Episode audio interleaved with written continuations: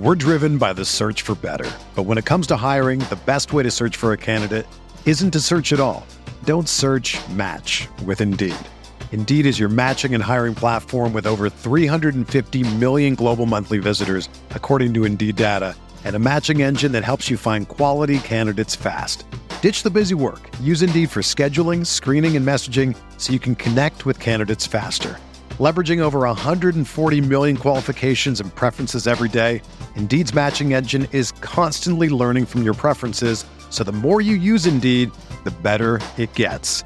Join more than 3.5 million businesses worldwide that use Indeed to hire great talent fast. And listeners of this show will get a $75 sponsored job credit to get your jobs more visibility at Indeed.com slash BlueWire. Just go to Indeed.com slash BlueWire right now and support our show by saying that you heard about Indeed on this podcast. That's Indeed.com slash BlueWire. Terms and conditions apply. Need to hire? You need Indeed. What do you think about the Laker team now? You follow the box scores of the games every day? Just the Lakers. You're kidding. That is really a compliment. I was pleased to see you smile at the top of our show because once the game starts, you have a game face. You don't smile much out there. I don't think you have to do things for money anymore. Correct. What's up, Laker fans? Welcome to the Laker Film Room Podcast, brought to you by the Blue Wire Podcast Network. I'm Pete, joined by Mike, no Darius today. And yesterday we got some some good news that I think kind of represents the last gasp, last chances for the Lakers. Mike got an update on Anthony Davis. What do we know? Yeah, this Pete, you're right. This does represent sort of the last way to think about the Lakers having a chance to come and do something this season, and it's that AD is very close to a return. So, to paraphrase Frank, he went through the full practice, including some live scrimmaging, and which meant you know no limitations to what he was doing in practice. And they're they're now to the point where today, as we're recording this, they're you know probably AD's doing some treatment slash talking to the trainers and seeing how his foot and lower leg area responded to that full scrimmage and they did list him as doubtful for the game. That so doubtful players very rarely play when they're listed as doubtful, but it does happen sometimes. And so you would say it's probably unlikely that he returns in Dallas because of that, but you can't rule out the next game or certainly Friday's home game against the Pelicans for AD to make his return. And of course, this lines up with LeBron's ankle uh, being swollen from from when he sprained it against New Orleans when he landed on Jaxson Hayes' foot at that ill uh, ill produced time, which has been sort of part of what the Lakers season has been, where a foot's just been in the wrong place and AD and mm-hmm. LeBron happen to step on it. So that's been unfortunate, but that is good news on AD. And you know we are at man almost to that six week mark. Remember, it was AD had said four to six weeks. He thought uh, where you know the initial sign or the initial report was reevaluated in four weeks. But AD had said, yeah, you know, reevaluation, but really the return is more like between that four and six week mark. And I think we're we're almost getting to that six week mark. So that makes sense. It makes sense that the foot is just about good to go.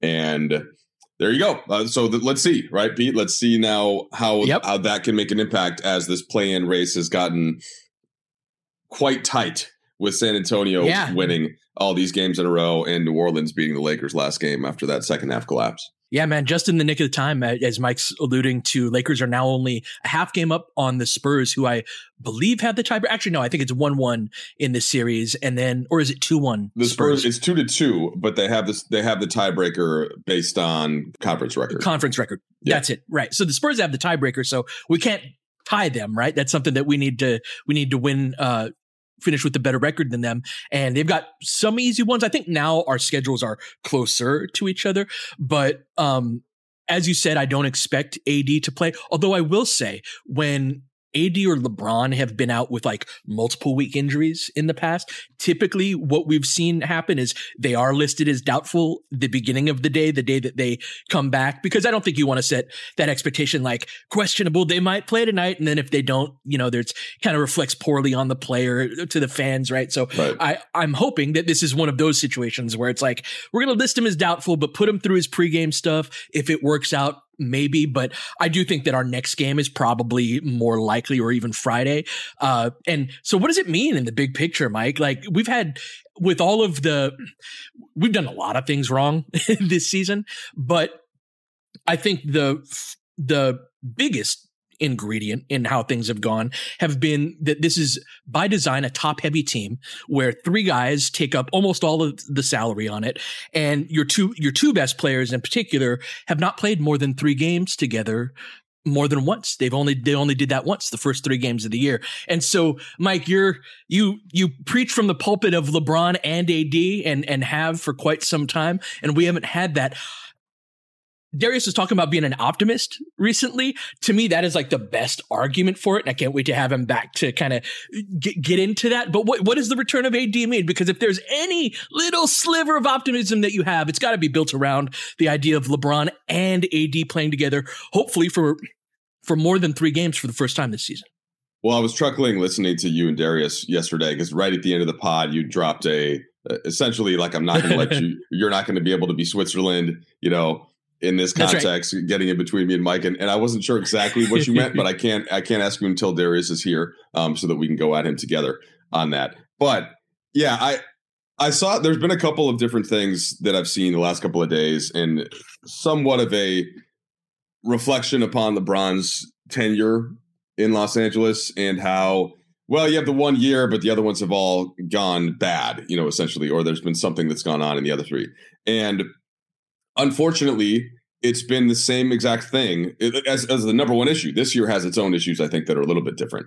But the sure. consistent point there has been injuries. In the first year, not only was it to him, the Christmas Day injury against Golden State, but basically all of his good young teammates, where Lonzo and Ingram both went down and missed almost the entire second half of the season. Anthony Davis, his first year with LeBron, largely stayed healthy, and as did LeBron, and they won the title. Last year, the Lakers season ended because Anthony Davis got hurt. Now, it was also impacted incredibly by the bubble, and I'll say bubble tax for the 95th time on this podcast. But that happened to the basically the entire team wore down. And it was Kuzma, it was Caruso, it was KCP. All the guys by the time they got to that Phoenix series were just wiped. And the thing that was going to be able to potentially carry them past that was a healthy AD and LeBron. And AD was not healthy. This year, AD has played 37 games. And and so it's one thing yeah. those previous times, it's one thing if you play 50, 60, you know, but you're at least there for most of the season. And this year, particularly with what the rest of the roster has been, AD's lack of being on the court has been felt so much more, Pete, where there are only a couple guys in the league that really can do what he does. Uh, and, I say a couple literally, like maybe Giannis to to some extent, uh, and like the idea of Evan Mobley defensively, but he's nowhere near there offensively. Sure, yet. you got like some young guy. Jaren yeah. Jackson Jr. is another yeah, guy J- that can like if you squint your eyes, right? Yes, Robert Williams, who went down recently, really good defensively, right? You see kind of flickers of AD and other players, but there is really Giannis is the only other guy that that can do what the you know total package of what AD can do. Yeah, and and so and then, but in the past, Lakers have at least had like last year, right? When you had Marcus Gasol, where you could get the defense out of him and then he could space offensively, and you had Markieff Morris, who you could play smaller with, but still kind of get by with some spacing and some shot making, um, and some defense, and you just had some bodies that you would trust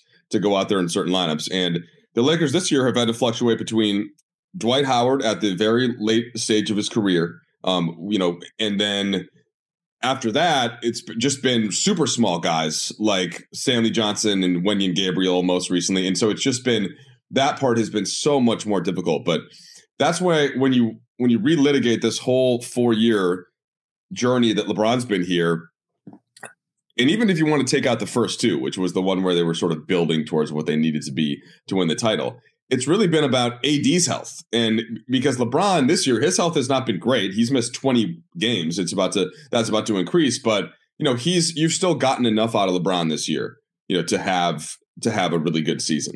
But it's that AD absence that's been killer. And and so now to kind of merge that with where we started with okay, he potentially is coming back. So what can he be now? In what AD Pete do they need him to be? You know, what based on how they've been playing, based on what they need, are you are you looking to full Anthony Davis, like on both ends, dominant? Are you just wanting him to really focus and anchor on the defense and screen roll to the rim and occasionally pick and pop? Uh, like, how much AD do you want and how much do you need it, it as the Lakers approach these play in games? So I, would like to touch on your long view first before we uh, get into the present moment in that I think you're spot on that it's been more about AD's help over the last couple of years. And that's one of the things that when we signed LeBron, he was going into what his 16th season. He was about to start his 16th season. And there's a certain degree of like knowing what you're getting into. Even the indomitable, indestructible LeBron James at some point in that between season 16 and 20 which he signed through like if you're expecting him to be the one guy that's playing 80 78 82 games in an 82 game season because he was so durable throughout the vast majority of his career that i think that for me at least there was an expectation that I don't think we're going to get that. And, but when you trade for a guy like Anthony Davis, that's now AD has injury history of his own that I think prior to these last two seasons has been a, a bit exaggerated, but the guy in his 20s, in his late 20s, in his physical prime is supposed to be the guy that carries that. And this isn't me finger pointing. Of course, he got injured and that's, that's going to happen. But between that and then our roster construction, like you were referring to Marc Gasol and Markieff Morris, they're better than any of the people over six five that we signed coming into this season. And so it's kind of this double whammy where you really need AD just as a part of being able to carry an older LeBron and just get through the season and rack up wins just to get to the postseason. You need him physically healthy to be able to do that. But also it's reflective of the weaknesses that we have on the roster. Like we couldn't afford Anthony Davis to go down because as we've seen, we don't have guys behind him that can fill in. Last year, that was Kyle Kuzma. It's like, hey, Kuz, we need you to take a few more shots. He's like, yeah, I can do that. Like that. And so let, us take a break. When we come back, I kind of want to talk about that chain reaction of, of his return because the circumstances are a little different than the last time that happened. We're driven by the search for better. But when it comes to hiring, the best way to search for a candidate isn't to search at all. Don't search match with Indeed. Indeed is your matching and hiring platform with over 350 million global monthly visitors, according to Indeed data and a matching engine that helps you find quality candidates fast. Ditch the busy work. Use Indeed for scheduling, screening, and messaging so you can connect with candidates faster. Leveraging over 140 million qualifications and preferences every day, Indeed's matching engine is constantly learning from your preferences, so the more you use Indeed, the better it gets. Join more than 3.5 million businesses worldwide that use Indeed to hire great talent fast. And listeners of this show will get a $75 sponsored job credit to get your jobs more visibility at Indeed.com slash BlueWire. Just go to Indeed.com slash BlueWire right now and support our show by saying that you heard about Indeed on this podcast. That's Indeed.com slash BlueWire. Terms and conditions apply. Need to hire? You need Indeed. So AD's return, I think, takes up the minute total of about two role players. Uh, in as a full time 35 minute per game type of starter, which I think now leads to some questions, more interesting questions than at any other point this season or the other times that he's returned from injury. In that, I think that you gotta like we've got Stanley in the mix now, but we've also got Wenyen Gabriel in the mix and Carmelo Anthony as well. And in prior times when AD's gone down and come back, it was pretty obvious like who would play in the other front court minutes. Whereas now I think that we've got a choice. You got between the three, four, and five position that is what 144 total minutes. And LeBron and AD are going to get about half of them. And then where do the rest of those go? And so, Mike, I'm curious your, your thoughts. And again, we'll we'll get into uh, AD, the version of AD I want to see, but I think there's some playing time things that become uh, a lot trickier than than they were before. I'm curious how we navigate that. First of all, just to touch on AD's injury history, I thought it too when he came to the Lakers was a bit overblown in that he had never suffered a you know, in knocking on wood here, but he had never suffered the type of major season ending surgery requiring injury. So he was, you know, he played 64 games as a rookie, then 67, then 68, then 61, then 75 back to back years. And then the year before he came to the Lakers, 56. But that could have been you know 75, right? They were holding him out of a bunch of those games, right. uh, at, especially late in the season. And so he had had, you know, shoulder strain and ankle sprain and, you know, uh, knee tight, knee soreness, but never anything, eh, you know, just stuff like that. And so that, that injury history, if nothing else, it allows the team to have some continuity during the season when a guy is missing 20 games or 15 games. It's when you start to miss over half the year, and that's what these last two seasons have been that it gets tricky because then not only do you have to you have to figure out a way to plug somebody in uh, in a sense, but it can't. It's hard to find that rhythm back. You know, when a guy. Well, I don't not, even know if we had it in. Oh, I'm sorry. Sorry. Yeah, yeah, no, exactly. Yeah, in, in this year they didn't even have time to establish the rhythm, right? Because he's had two different injuries in which he's gone out at two different times, and and that's uh, set aside the earlier season absence when it was just like the really minor thing. So it's just been that part of it has been a mess. And and yet the injuries that he suffered, they too have been quote unquote minor and that he hasn't had to have surgery, right? He avoided like he was actually saying he felt fortunate the injury in Minnesota that looked really bad yeah. on the court. Yeah, when, we remember we were worried that was an ACL or something. Yeah, yeah. I mean, it's, it's, you know, dude just fell directly into his leg, and it buckled, right? And so he's able to somehow avoid injury. Comes back from that and looks great. Uh, like outplays Joel Embiid, you know, and especially in that game, is just just going off on Utah.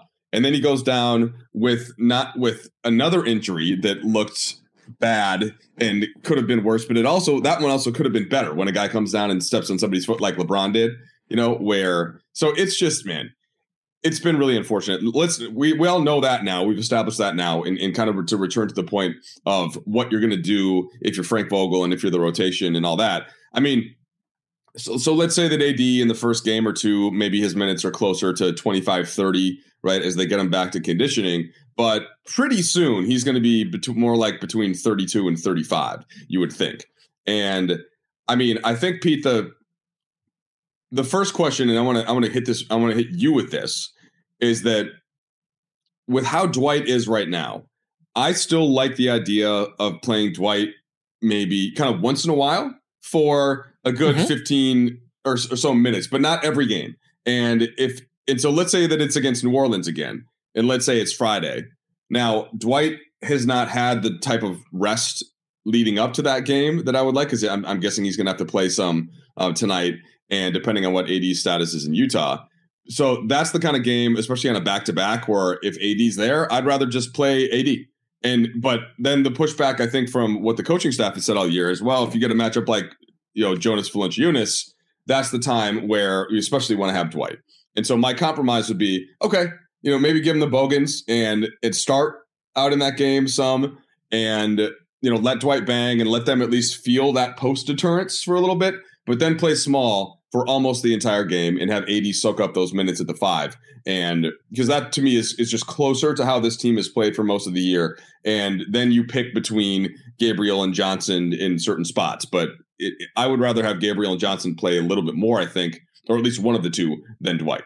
Yeah, I, so I thought Dwight was really good in that first half against New Orleans. I my argument against his usage was just that he doesn't have 33 minutes to give in a game, no matter. Even though I right. totally understand that the Jonas Valanciunases are problematic for a team like us, and I think that the deployment of Dwight going forward is similar. Although I think that it's more, for example, Valanciunas will play in off of the. He has that second shift off of the bench where normally we would have LeBron at the five. I think those are the times to put Dwight in the game. But I think it's also important that whatever little sliver of continuity we can establish in the last six, seven, eight games with AD, how, however long he plays, that it's important that we have a consistent starting lineup. And so I think that like Dwight off of the bench, and I'd really like to see Gabriel continue to start because he's got that some athleticism and some motor and can space the floor with that first unit in a way that that's one of the things with that first group, Mike, that we've talked about the sensitivity of the lineups where AD and, until he goes on a stretch where his jumper is really falling, I think that his lack of jump shooting needs to be accounted for with the other guys that are on the floor. And so that's why I'd like to see AD starting at the five, even against your Val- Valanciunas and all of that. And and if you need Dwight, then he's that off the bench guy, two shifts a game, Yeah, give us 12 minutes. So that's kind of where I'm at there. Yeah. I'm with that. Yeah, So- the question then just becomes more to me kind of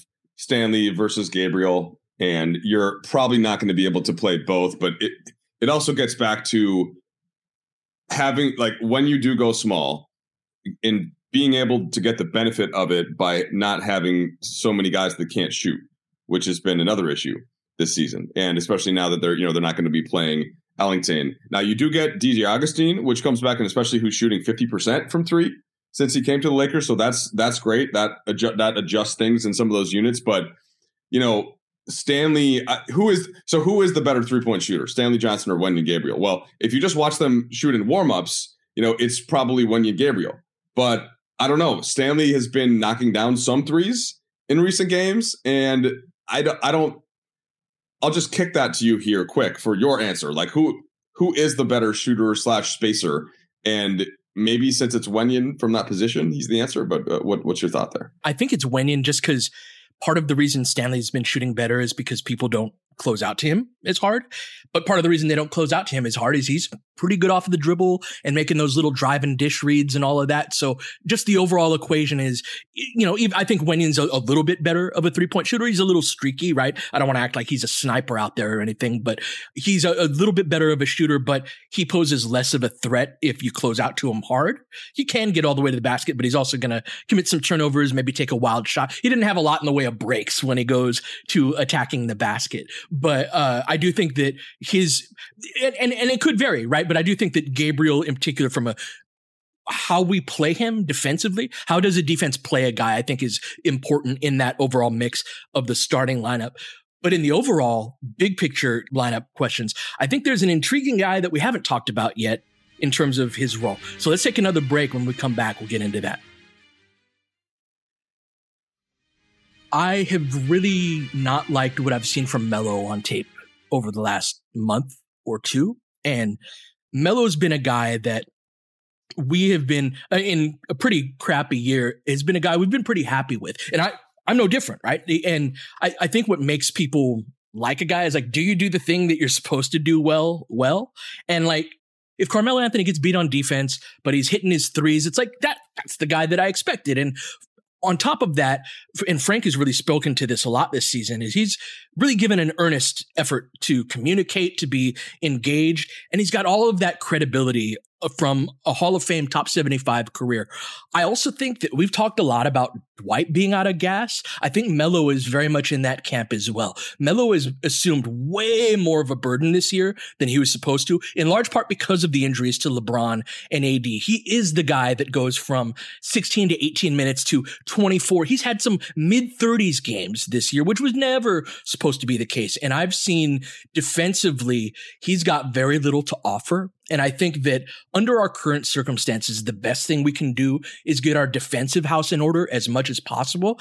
And so strictly from a pure basketball perspective, no politics. And again, that, that word, you know, carries some connotation as though Melo doesn't deserve to play, which is not what I, I think. But I think that right now we need to get our defensive house in order. And I'm seeing Melo kind of running on fumes, especially on the defensive end. But like, are you going to go and be like, Melo, sorry, I know you're a Hall of Famer and you've been pretty good for us this year. You've done your job, but we're going to go with Wenyan Gabriel, who's on a you know, on, on a two way contract. We're going to give his, your minutes to him. That's a difficult ask, Mike. And so that happens sometimes in basketball where kind of the personal side and the political side, which is very relevant. And this is how the world works, right? Kind of bumps into the practical side. So I'm curious your thoughts on that because I think this is a dynamic that exists that wasn't there before last time AD played. First, to just give a little more color to what you were alluding to, Pete, uh, and how Melo has been around the team. He is one of the best guys in the league in terms of who everybody likes him.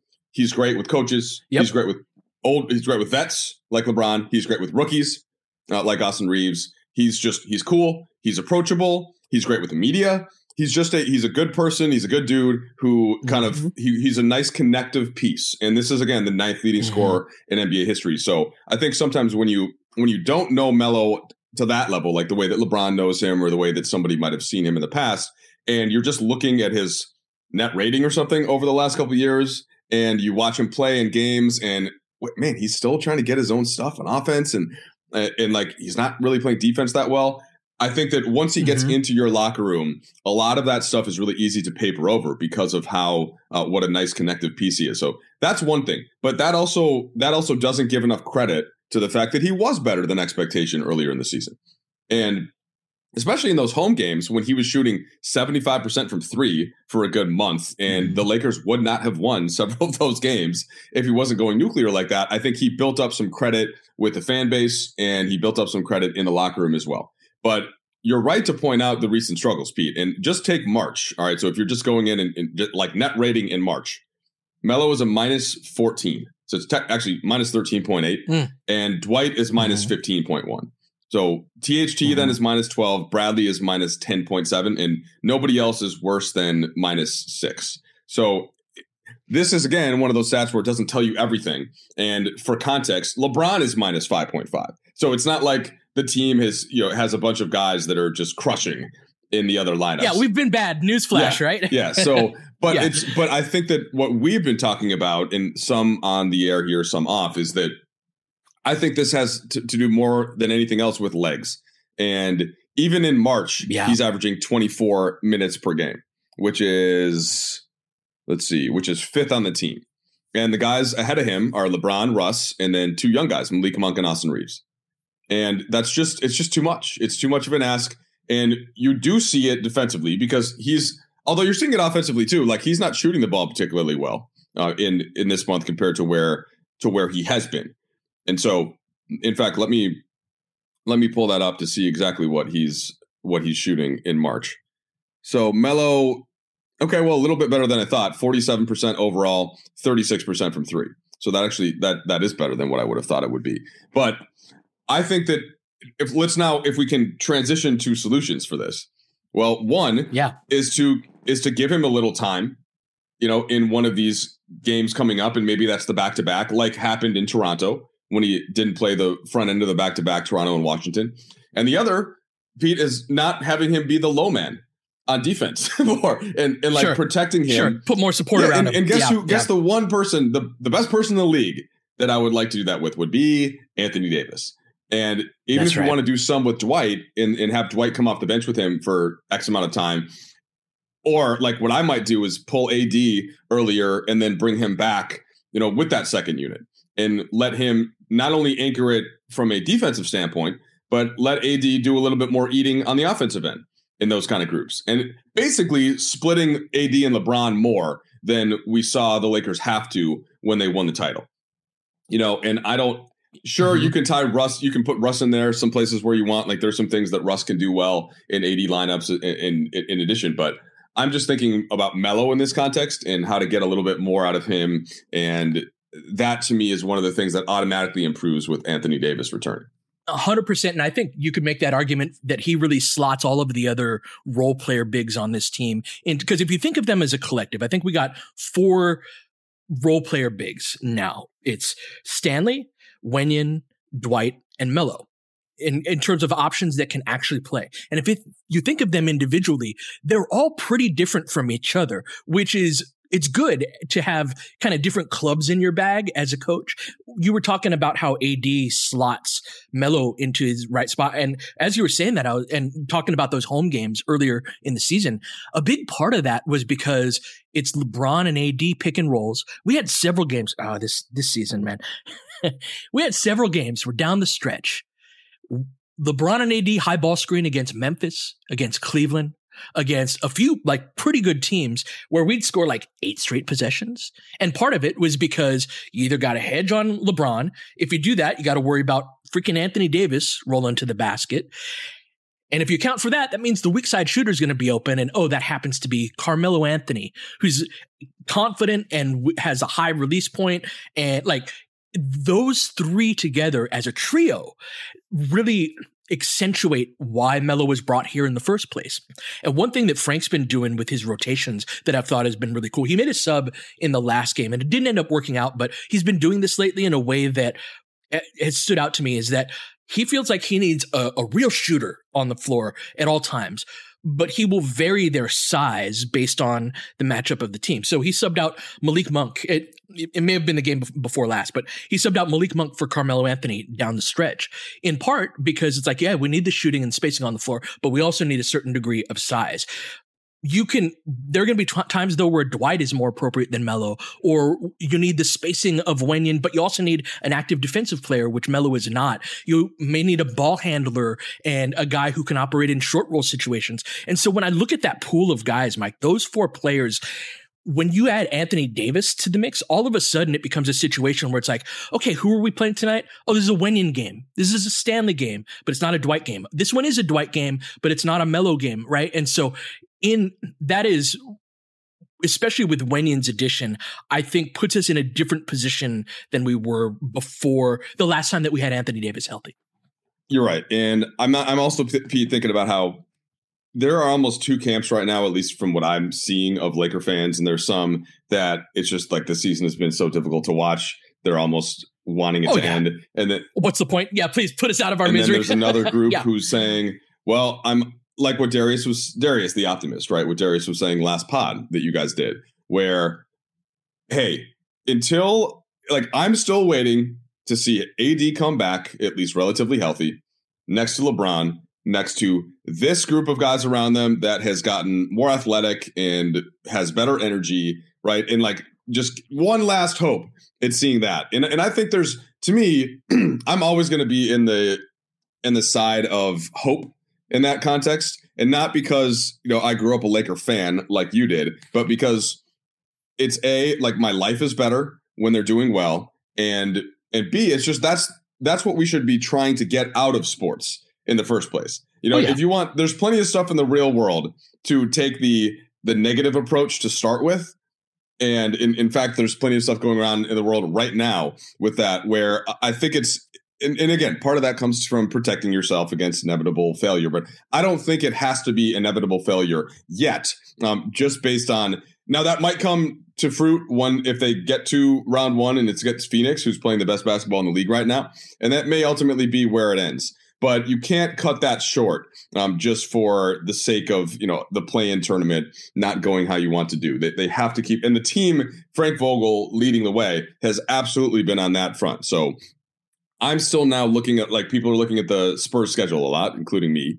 And the thing that helps the Spurs is they have the worst team in the NBA, Portland, right now, who just shut down three of their essentially role players, having already shut down Damian Lillard. Like they just shut shut down Simons and Nurkic and Josh Hart, right? So they they are playing almost no NBA players, and they're both in San Antonio. But outside of those games, they've got Memphis at Denver, at Minnesota, Golden State, Dallas. A lot of it depends on how much of those teams have to play for in terms of if their seating is locked in. But right now, almost none of those teams have locked in seating. You know, Denver and Minnesota are battling to get out of the play-in, and Dallas is battling to stay in a in you know trying to get in the top four. And that, so uh, Golden State they may be locked in, but uh, the second with the last game of the season. But so it's the same as the Lakers schedule is my point, right? There, there's some teams the Lakers have where Denver could be locked in on that last day of the season. But does Denver say, you know what? Let's stay sharp. Let's start Jokic and just play him a little bit and try to knock the Lakers out of the play-in game. Maybe. You know, so we we that's none of that stuff the Lakers can control. What they can control is playing better basketball once Anthony Davis comes back. And still being able to, as we've seen on a given night, LeBron, if he doesn't tweak that ankle, and I think it was Darius that made this point, the Lakers win that game. You know, they LeBron came yep. out and, yep. and LeBron himself, let alone having a lieutenant in AD on a given night where the Lakers have to win to maintain position, LeBron can still bring that. And and so that's the that's the way that I'm choosing to look at this final stretch of games. And it might not happen in Dallas, Pete, because of LeBron and AD not being available. It might not even happen in Utah, depending on how they want to play that back to back. Since it's the the next game is at uh, sorry is home against New Orleans. But that game right there to me starts the next next group of Laker games this season, Pete. It's the it's the next new chance. And I realize it sounds silly when you talk about it, but that's the position I think that the team and the coach have to be in. That's the mindset that they have to be always. In. Yeah. Season starts today. My, no. uh, I, I think that in order to accomplish incredible things, you have to believe that you can do it in the first place.